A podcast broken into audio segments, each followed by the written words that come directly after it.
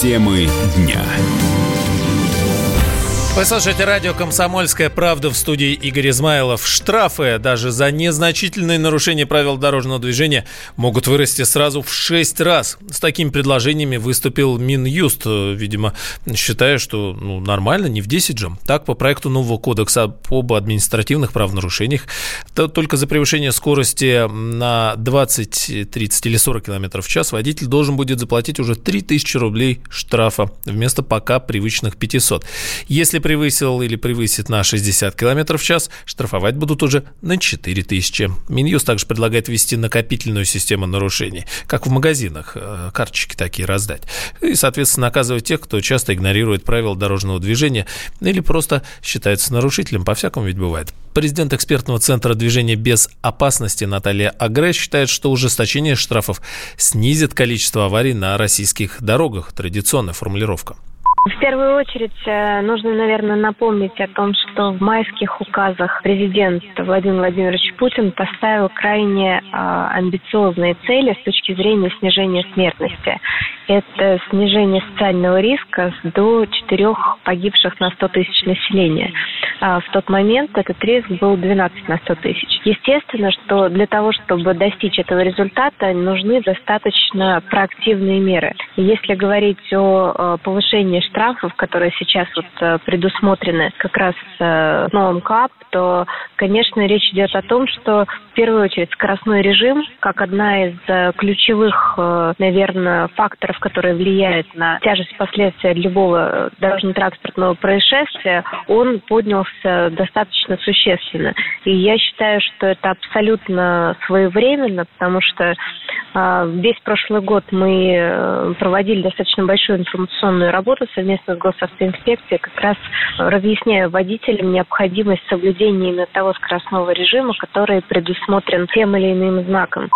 Ну а вот глава профильного комитета Госдумы по государственному строительству и законодательству Павел Крашенинников, который, кстати, ходит в комиссию по поправкам в Конституцию, сказал, что опубликованный Минюстом проект нового кодекса об административных правонарушениях, о котором идет речь, усиливает репрессивные механизмы и не соотносится с целями, обозначенными в послании президента России Федеральному собранию. Но так или иначе, если эти нормы примут, они вступят в силу уже с 1 января следующего года. Выявлена очередная угроза мессенджеров или мессенджеров, как угодно. На этот раз создатель Телеграма Павел Дуров раскритиковал WhatsApp.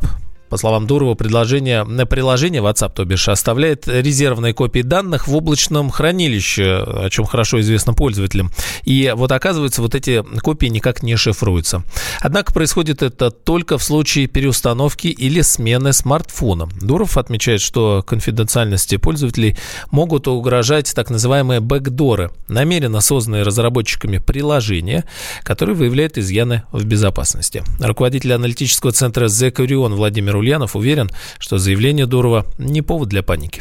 То, что касается заявлений, конечно, нужно их рассматривать с пониманием того, что на рынке есть определенная конкуренция между определенными мессенджерами. А то, что касается безопасности, также надо понимать, что абсолютно безопасных, надежных систем, платформ, программ не существует. В каждой программе есть какие-то уязвимости, ошибки, неточности, которые разработчики не могут предусмотреть. Конечно же, вкладываются большие деньги и в разработку, и в тестирование продуктов, но нельзя делать абсолютно защищенную систему. Всегда есть какой-то человеческий фактор. Поэтому, конечно же, нет абсолютно надежных систем, не существует. Поэтому, если вы перейдете с одной программы на другую, только из-за того, что какая-то маленькая ошибочка возникла, то далеко не факт, что завтра в этой новой программе не появится та же самая ошибка или какая-то другая. Поэтому нет смысла метаться с стороны в сторону. Тут главное, чтобы разработчики при обнаружении проблемы оперативно ее устранили и сделали обновление для своих заказчиков, быстро им доставили своим клиентам. И, собственно, примерно так работают все компании, поэтому ничего страшного в этом нет, я не вижу. Ранее СМИ сообщали, что телефон самого богатого человека в мире, владельца Амазона Джеффа Безоса, взломали с помощью вредоносного файла, отправленного как раз-таки через WhatsApp. Членов туристической группы, которая погибла в 1959 году на перевале Дятлова, могли отравить. Об этом в эфире радио «Комсомольская правда» рассказала журналист комсомолки Наталья Варсегова. Она отметила, что по одной из версий туристы перед смертью могли употребить галлюциноген. В день годовщины гибели группы Дятлова в субботу у нас выходит материал на сайте и в газете «Комсомольская правда» как раз о том, что дятловцы могли отравиться чем-то галлюциногенным. Я очень сильно сомневаюсь, что они могли целенаправленно принимать наркотики, потому что тот же самый ЛСД, вряд ли это были ребята из таких семей, где это были не мажоры. Изучая эту историю, очень сильно окунулись в эту историческую эпоху и прекрасно понимаем, из каких семей вообще какого плана и характера и каких качеств были эти ребята. Поэтому ЛСД мы отметаем. Но дело в том, что они шли как раз по местности, вот они пошли в этот поход по местности, где обитают местные жители Манси. И у них бытует шаманизм и так далее. И те же самые шаманы, они, например, собирали очень много мухоморов, которые они использовали во время своих камланий шаманских. И они, как раз эти мухоморы, вот эти смеси из сушеных грибов, они нужны были им для вхождения вот это галлюциногенное состояние. В транс такой, да. Плюс ко всему эти мухоморы, они, не только мухоморы, а в принципе вот эти грибные миксы, они могли каким-то образом влиять на выносливость организма, на сопротивление его холоду и так далее. Поэтому не исключено, что кто-то из местных жителей мог по дороге дятловцам, например, дать какую-то смесь грибов, они могли поэкспериментировать. Предупредив, кстати, что нельзя, допустим, много принимать. Там понятно, что там очень микроскопические дозы.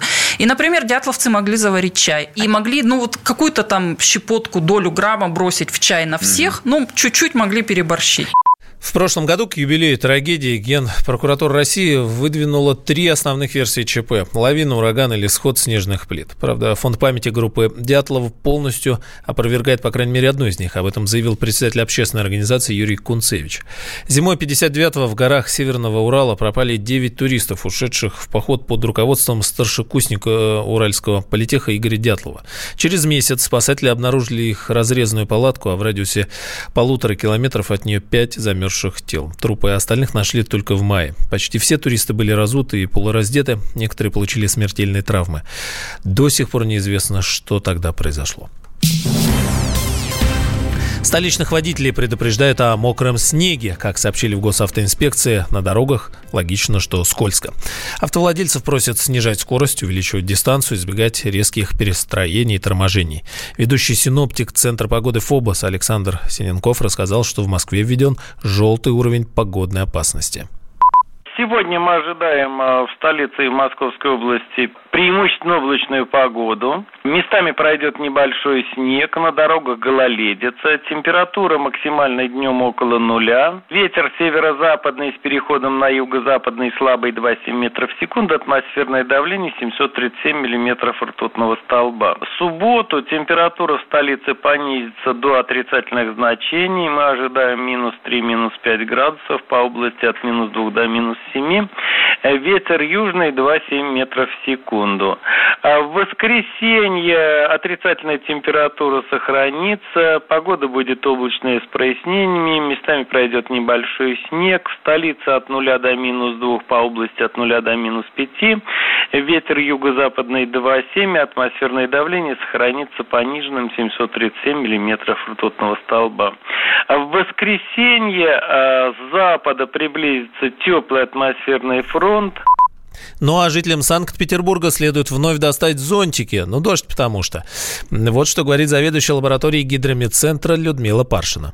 Последний день января в Санкт-Петербурге ожидается небольшой температура в течение суток слабо отрицательная. Минус 2, минус 4 градуса. В ночь на субботу без существенных осадков. Лишь вечером 1 февраля небольшой снег и мокрый снег. Температура ночью минус 3, минус 5 градусов. В пригородах понизится до минус 7 градусов. Днем около 0 градусов. 2 февраля атлантический циклон принесет снегопад. Будет снег и мокрый снег, переходящий в дождь, так как температура останется около 0 градусов. Днем небольшой, местами умеренный дождь, а температура повысится до плюс 2, плюс 4 градусов. Однако метеорологи советуют не убирать далеко шубы, теплые куртки, пуховики и все остальное, потому что настоящая зима еще может вернуться, а может быть она уже и совсем рядом. Самые осведомленные эксперты, самые глубокие инсайды, самые точные прогнозы. Знаем все лучше всех. Ведущие. Неудержимый Мардан и прекрасная Надана Фридрихсон. Первая радиогостинная «Вечерний диван» на радио «Комсомольская правда». 2 часа горячего эфира ежедневно по будням в 6 вечера по Москве.